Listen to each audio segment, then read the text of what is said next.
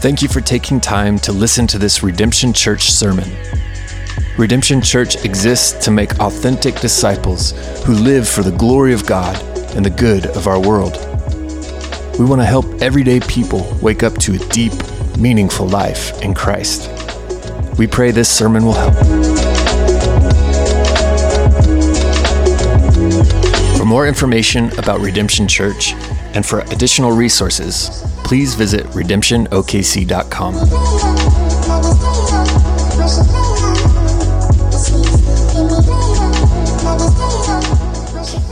Good morning to you all. My name is Chris Clark, and I'm the worship pastor and one of the elders here at Redemption. And I have the incredible privilege of getting to open up God's Word uh, together with you today.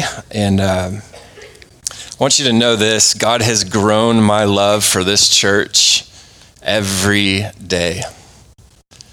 So these words come from a deep place of love and gratitude for what God's done here in this place. I want to start this morning off by reading a Thanksgiving story. We just came from Thanksgiving, and I found this incredible story. It's an autobiographical account of one man's Thanksgiving experience over about a decade. So I'm just going to read it for you here. A sense of belonging. December 12th, 2010. After 15 years of alcoholism and significant drug abuse, I get sober. I'm in France, completely lost, utterly broken, spiritually and morally bankrupt, heading for divorce, and soon to be homeless. At 33 years old, I'm starting my life all over again, and it's utterly terrifying. Starting out in a new world of sobriety was daunting, but through an online running club, I met two missionary families who took me in and loved on me in a way my soul really needed. The husbands of those families accepted me for the broken mess that I was, and the wives, well, they felt sorry for this divorced guy who had two kids and was down on his luck.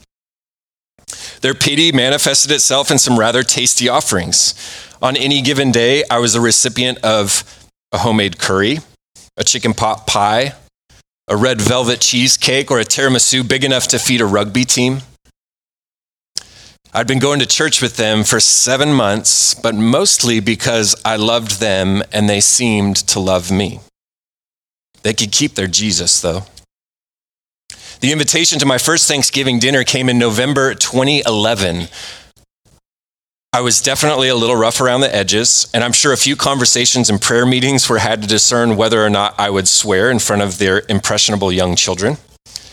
Despite my flaws and the rawness of what I had been through, they opened the doors of their homes and invited me to the table. As my eyes feasted on the vast array of food, who knew green bean casserole was a thing? I was overwhelmed with emotion. These families could have kept this experience to themselves. They could have gone the easy route and invited safe people from their church, but instead, they invited me. Their actions spoke of a grace that sought me out and said, You have worth. You belong. It felt as if the lonely boy from Ireland had been placed in the heart of a loving family, no longer on the outside looking in. My second Thanksgiving. It came the following year. I had grown deeper in relationship with one of the families and was newly saved after a strong encounter with the Holy Spirit at a service. I'd gotten to know a few more missionaries serving in Paris and was now doing life alongside a remarkable group of people. And what was not part of the narrative for Thanksgiving 2012 was that I would fall immediately in love with a missionary visiting from Germany. Val instantly captivated me with her elegance and grace. And on my third Thanksgiving, Val and I were engaged to be married. You see, Thanksgiving year after year, my love for this holiday deepens. Some of the most pivotal happenings in my life occurred on that fourth Thursday in November. I love it too for the food. Each year, as we gather with our friends to give thanks, we invite others who don't know Thanksgiving and don't know Jesus. Isn't that an amazing story? We'll read a little bit more of that later on. That's Mally McLaughlin. I absolutely love everything about his Thanksgiving story. It's a journey. It challenges me. It encourages me. It reminds me of what Jesus has really called us to do.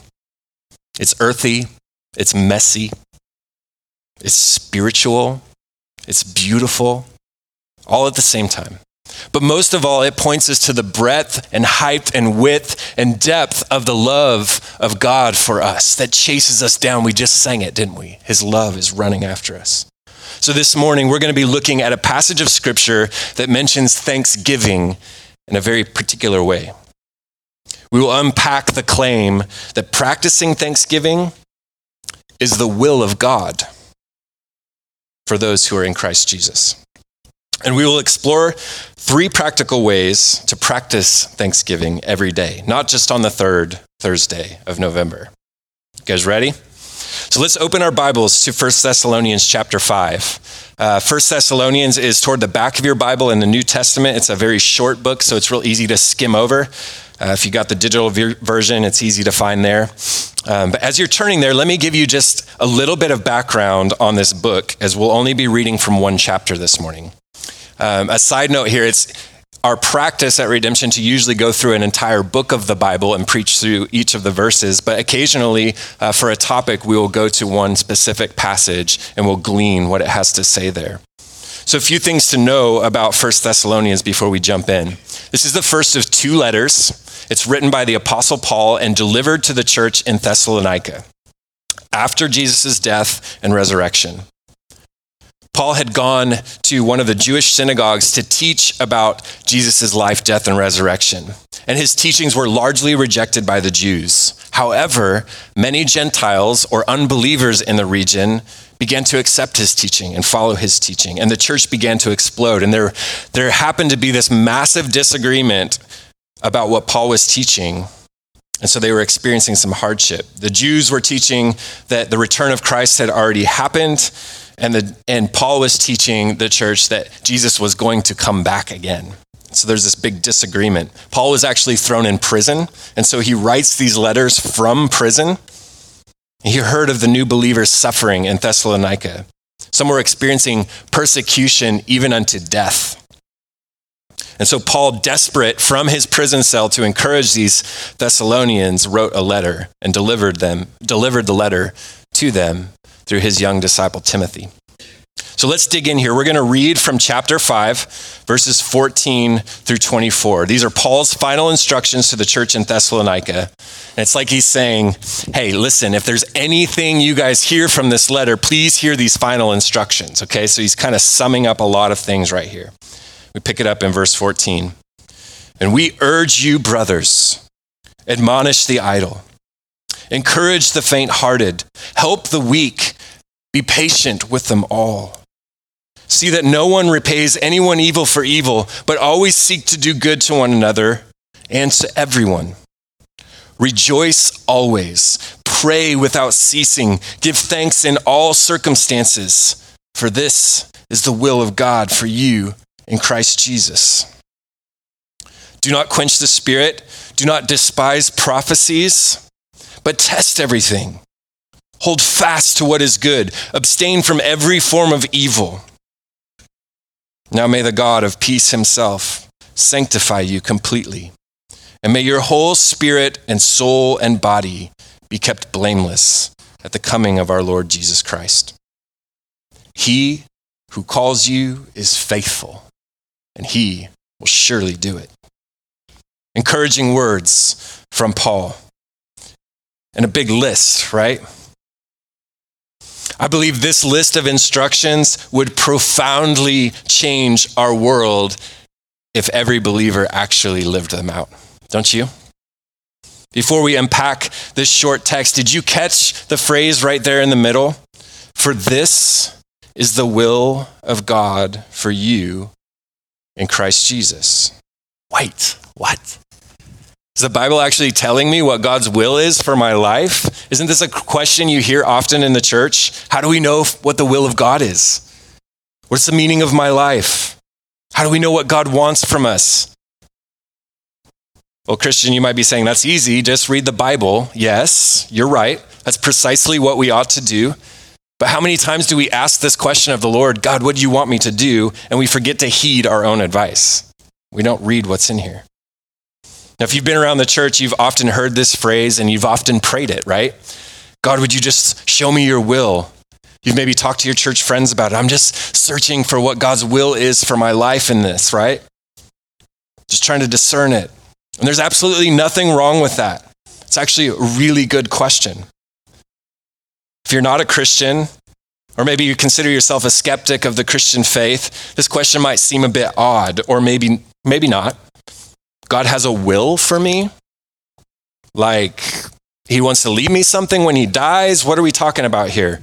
Actually, yes, he does want to leave you something, and he did leave you something when he died. It's actually the best gift you could ever receive, but that's not the kind of will we're talking about here.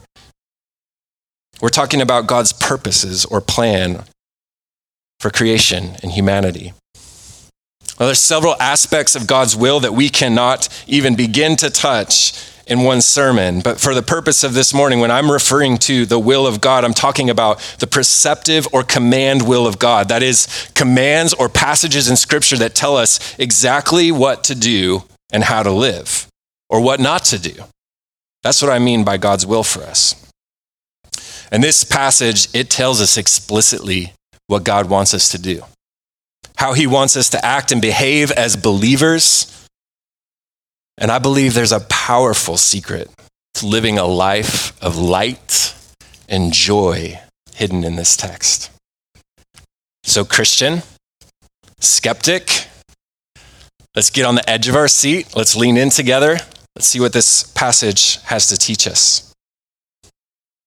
The Thanksgiving table as Paul is wrapping up this letter to the new believers in Thessalonica, he's pleading with them to keep some concrete things on the table of their lives. Let's just imagine a table. We all just came from Thanksgiving where there was probably dish after dish just covering the table. Let's imagine this text like a Thanksgiving table. He's pleading with them to keep some dishes on the table, okay? And I believe that verse 18, give thanks in all circumstances, is the centerpiece of this table for this is the will of God for you in Christ. Why was this such a powerful statement to the Thessalonians? Why would I suggest that this might be the centerpiece? Well, it's in the middle of the text, so one, it's, it's the centerpiece in that regard. But for those reading this letter, they were going through persecution.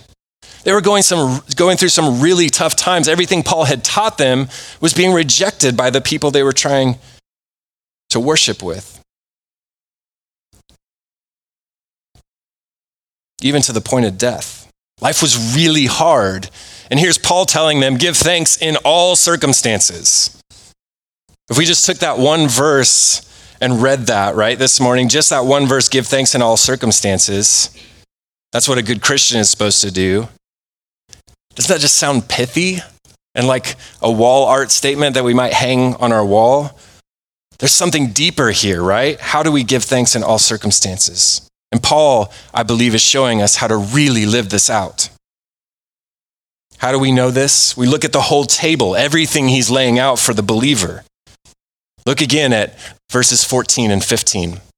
He says this I urge you, brothers, admonish the idle, encourage the faint hearted, help the weak, be patient with them all. These are all things he's setting on the table, right? See that no one repays evil for evil. Always seek to do good to one another and to everyone.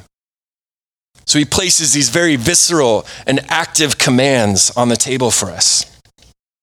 Admonish the idle. What does that mean? Warn each other when they begin to chase after something, anything else above God. Admonish the idle. An idol is placing anything above God. Warn each other when this is happening. Encourage those who are faint hearted. If you see someone's having a hard time, encourage them. Help the weak. That's on the table. If someone's struggling physically, spiritually, financially, help them. That's on the table. Be patient with them all. This one's a little harder, right? Don't do this with a bad attitude. Don't warn people. Don't encourage and help one another begrudgingly, but couple that with patience for all. Don't repay evil for evil. Ooh, it's getting challenging here. You mean I can't fire back when somebody does something wrong to me? Nope, that's on the table too. Don't repay evil for evil. Always seek to do good to one another and to everyone. And to everyone. And to everyone. You guys hear that? I love the inclusivity of this. It's not just in our Christian bubble, it's seeking to do good to everyone. And when should we do this? It's in your Bible. Somebody? When? Always. That's right. Whew. Christian, are you squirming yet?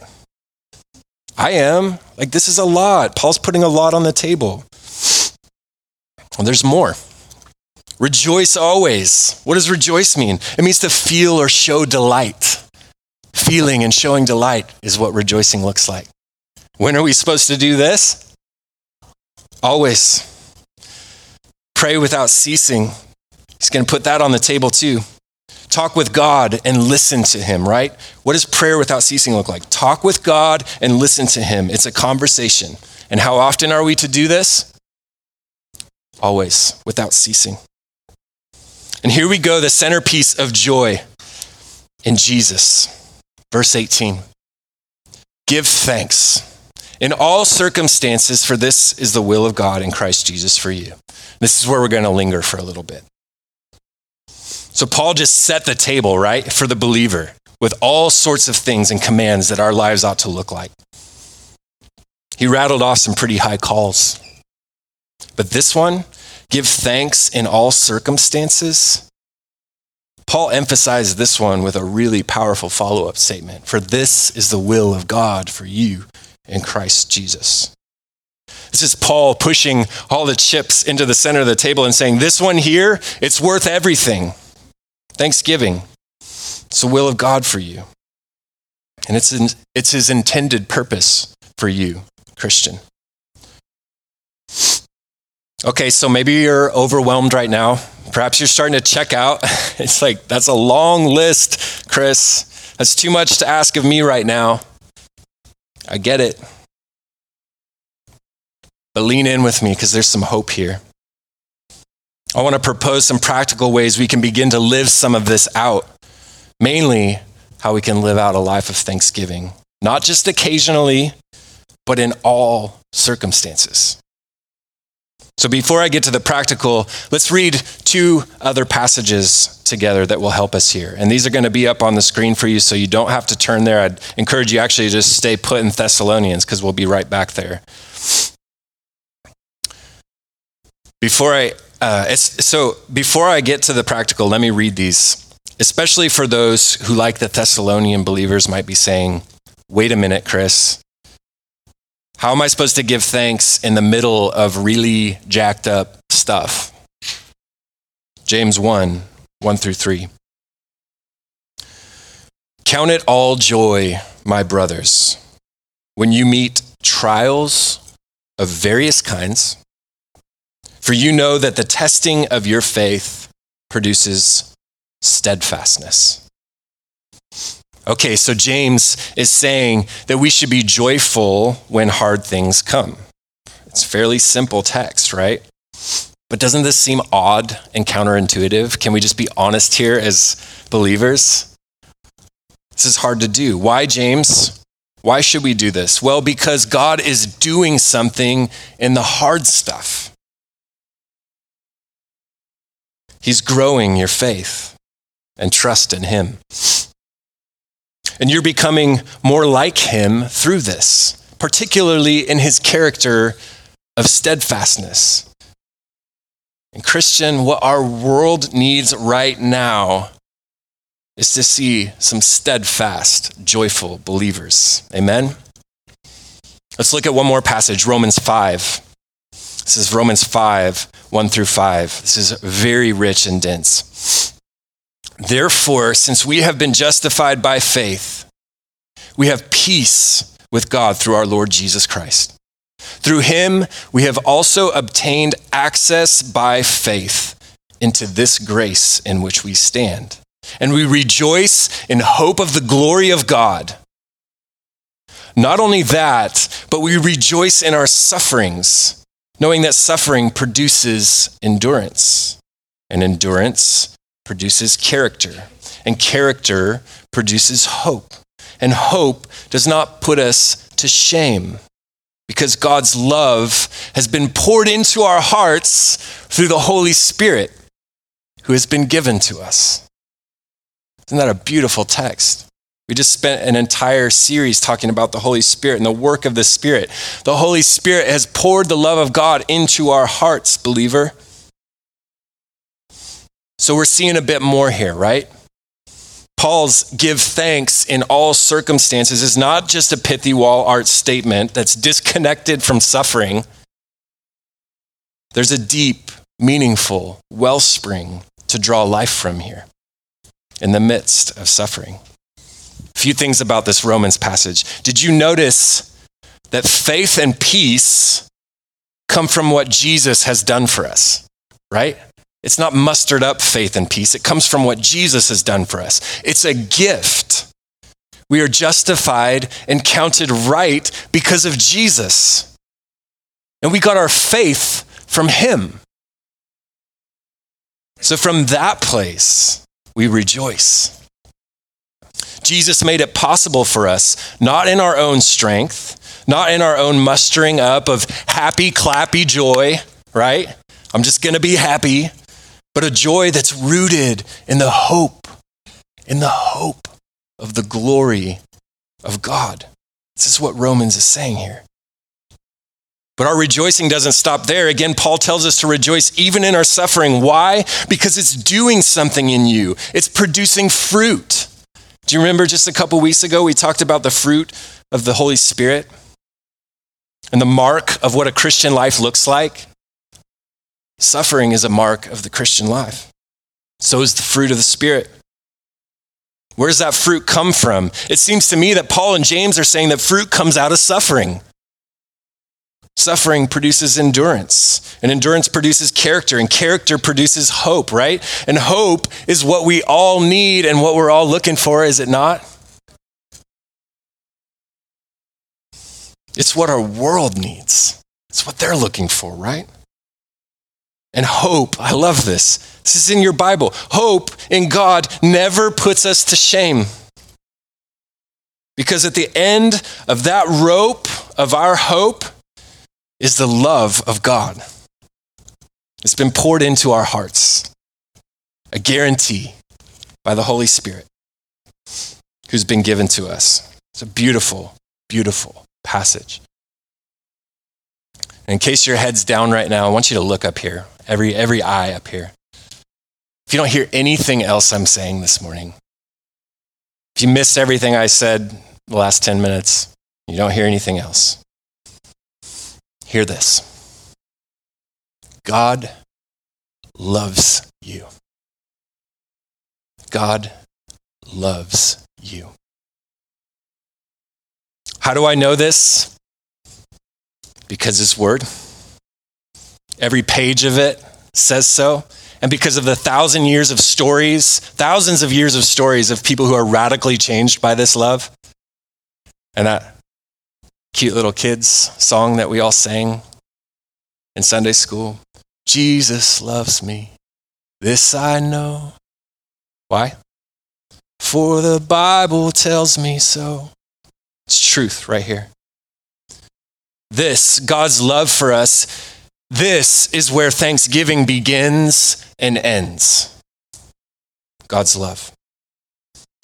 And this is why I'm proposing, and I believe Paul's proposing, that thanksgiving should be the centerpiece of the believer's life. Let's jump back into our passage in Thessalonians. There are just a few more things to throw on the table for the new believers or for the believer's life. Verse 19, he says this Do not quench the spirit do not quench the spirit. We've talked about this over the last few weeks. I want you to maybe think of the Holy Spirit as you would maybe your best friend or maybe your spouse, your bride, your husband. When we're short in our speech, when we yell, when we drop the ball, when we don't do something we said we were going to do, or fill in the blank, our friend or our spouse is grieved, right? It's pretty simple to see that. Quenching the spirit is like throwing dirt or like a wet blanket on fire. It just squelches it. And that dirt and that wet blanket is sin, right? It's our brokenness. We all know those moments in our earthly relationships, and Paul's just saying, hey, it happens, but don't, don't do this with your relationship with God. He goes on to say, don't despise prophecies, but test everything. I believe that Paul's referring to the prophecies about the return of Christ here. This is what they're suffering over. The Jews are saying, No, you've got it all wrong. And he's saying, Don't despise the prophecies. Jesus is going to return. Test everything. Test everything with the Word of God. I hope you're not despising what I'm sharing with you this morning. Uh, and I hope that you're testing everything I say this morning, because I too can get it wrong. Test it by the Word of God.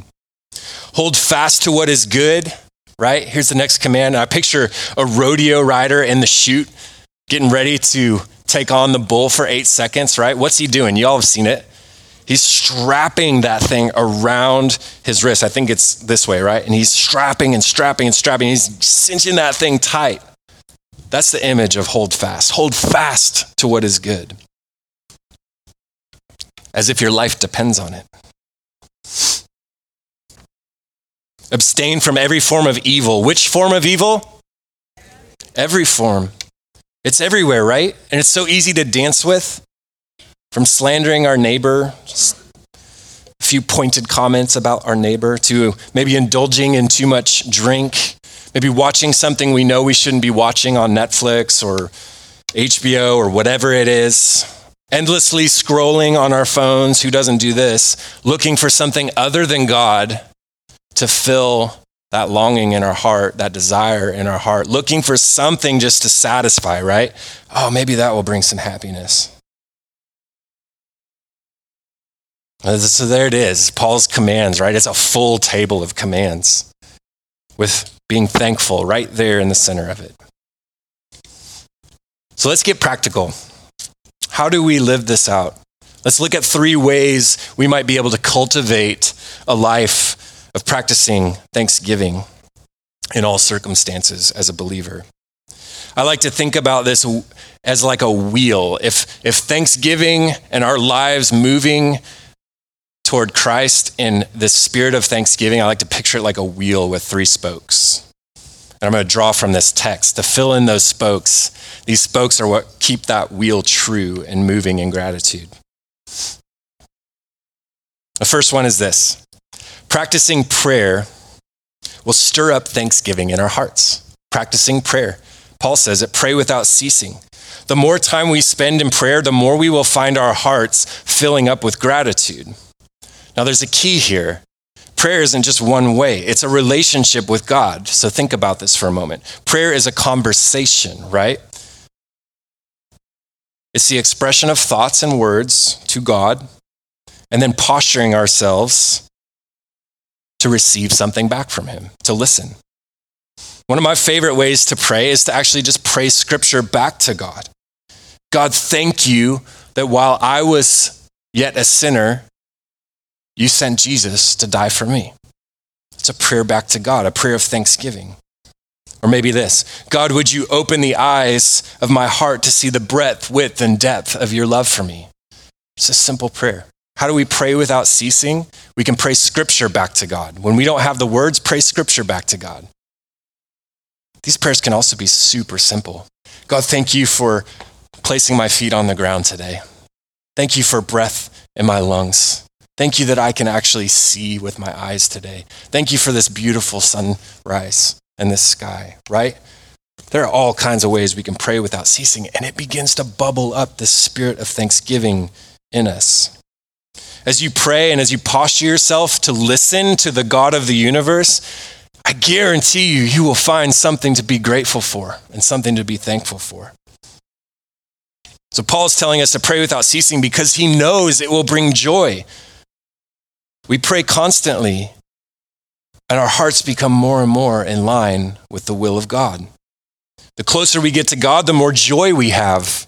And the more joy we have, the more thankful we become. And the more thankful we become, the more our lives model a kind of love that attracts others. So that's one spoke, praying without ceasing. Number two, serving one another will produce a thankful heart.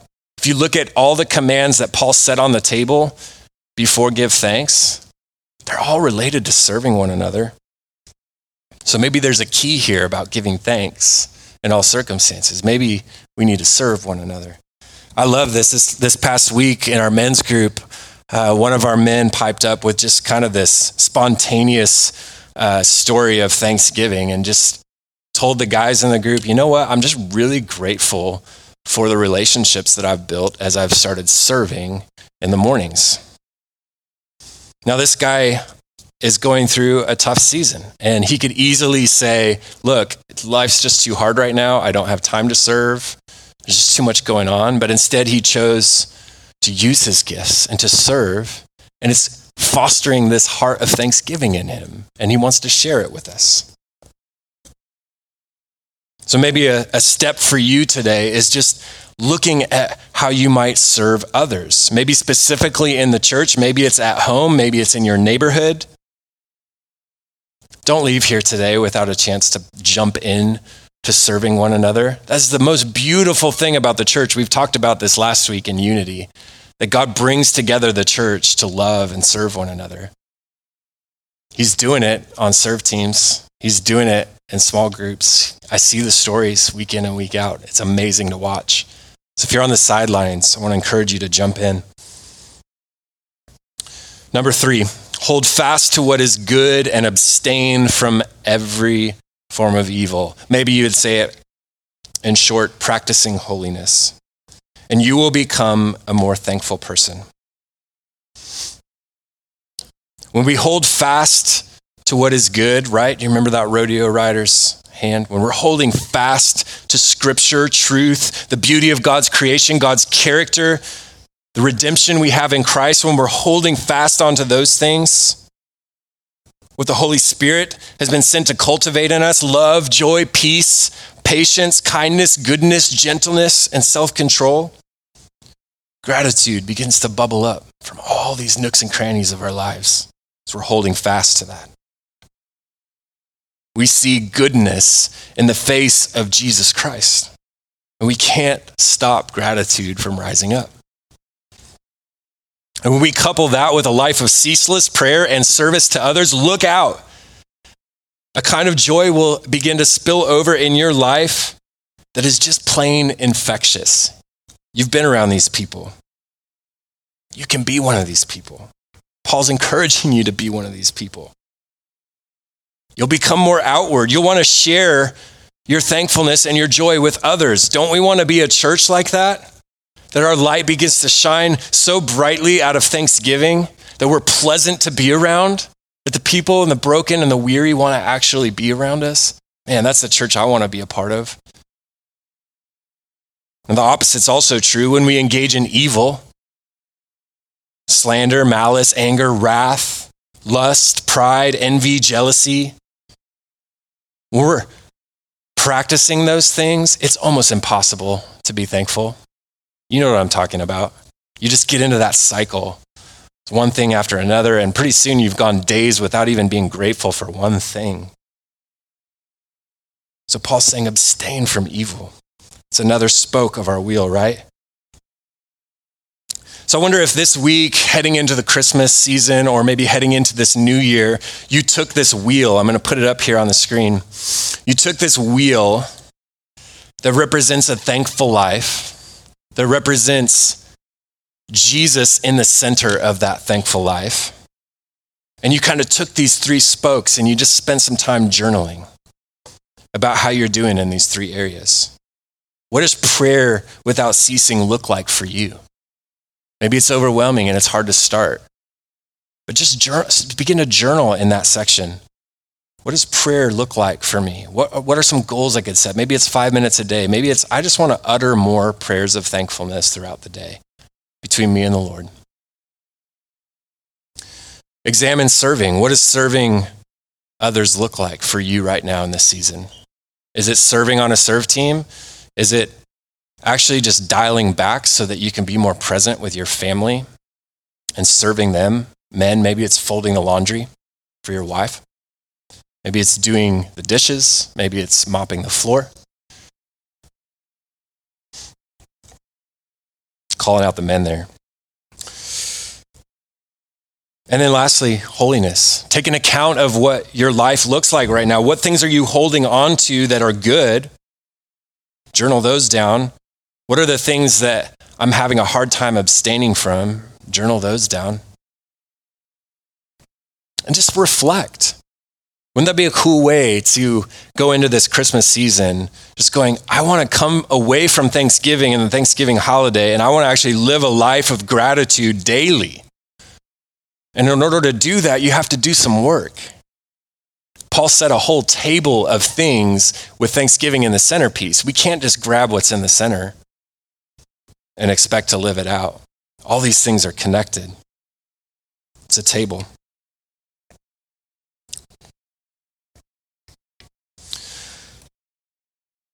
As we close, this has to be bigger than us. We collectively make up the church, right? So we're kind of talking about our own lives here. But imagine this collectively. If each of us began to feast at this table that Paul is laying out for us with all of these commands, with thanksgiving in the center, we would all begin to grow in maturity and in strength as we follow Christ. And as we push our tables together, as the church and we gather more chairs so that more people can come around the table. That single candle that we might place in the middle of our table, that centerpiece of gratitude, it will become a collection of candles and they'll begin to shine brightly.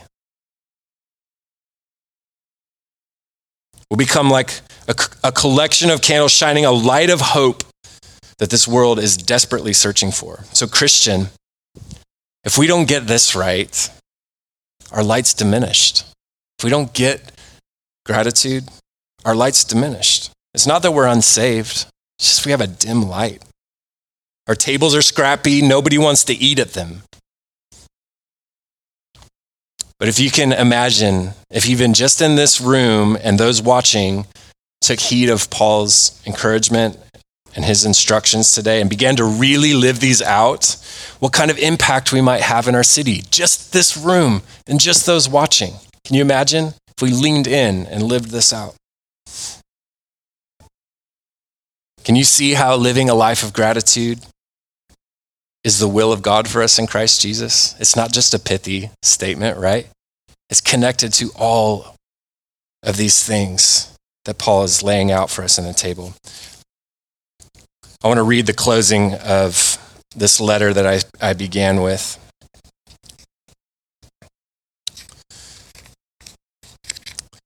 I don't know what I did with it here.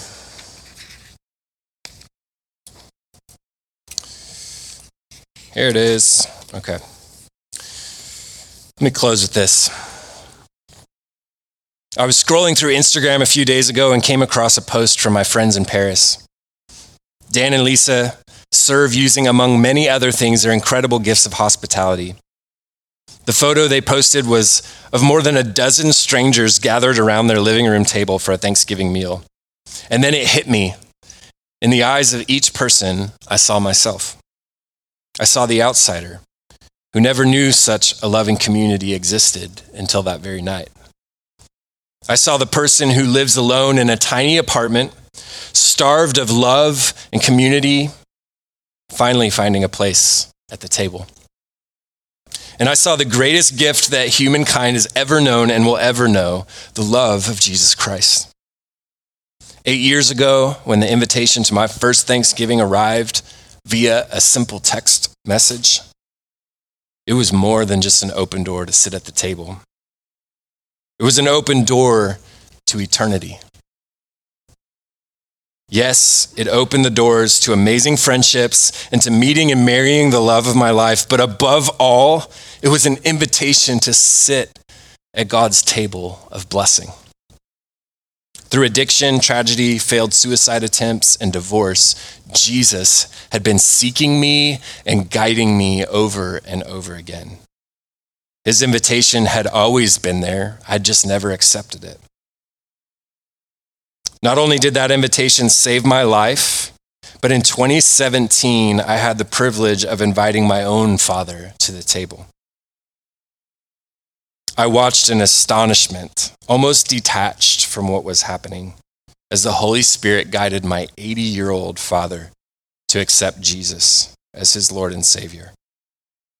The ripple of that first Thanksgiving continues to transform and save souls. Friends, what if Thanksgiving was more than a meal we celebrate once a year? Conjuring up a few things that we're thankful for. Don't you want to invite someone to a better Thanksgiving table? Like Mally McLaughlin, don't you want to see someone else radically changed by the love of Christ? Maybe it's your 80 year old grandfather or your 80 year old father or mother, perhaps a sibling, a neighbor, or a coworker. Or maybe you're here today, or maybe you're watching and listening, and you're a little bit more like Mally was before he was invited to Thanksgiving. Desperate, lost, searching, at the end of your rope. You're just seeking for an answer. You're seeking for hope. I want to invite you this morning to come sit at the better Thanksgiving table. If that's you this morning, you can simply receive the love of God that's available today in Christ Jesus. It's an open invitation for you to come and eat and drink the table of God's grace. 1 Thessalonians 5:23 Paul says this. Now may the God of peace himself sanctify you completely. And may your whole spirit and soul and body be kept blameless at the coming of our Lord Jesus Christ. He who calls you is faithful.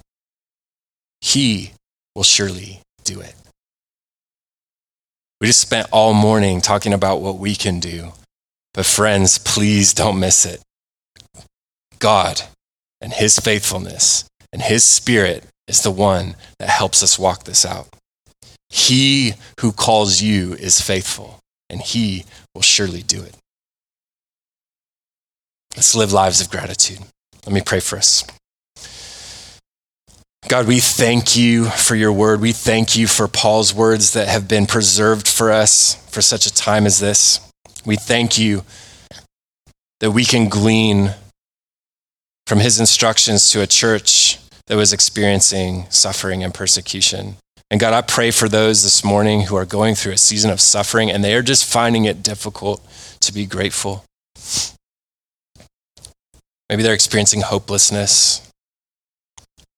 God, would you break through? Would you show them your love? Would you show them Jesus Christ this morning? Would you help them to receive the free gift?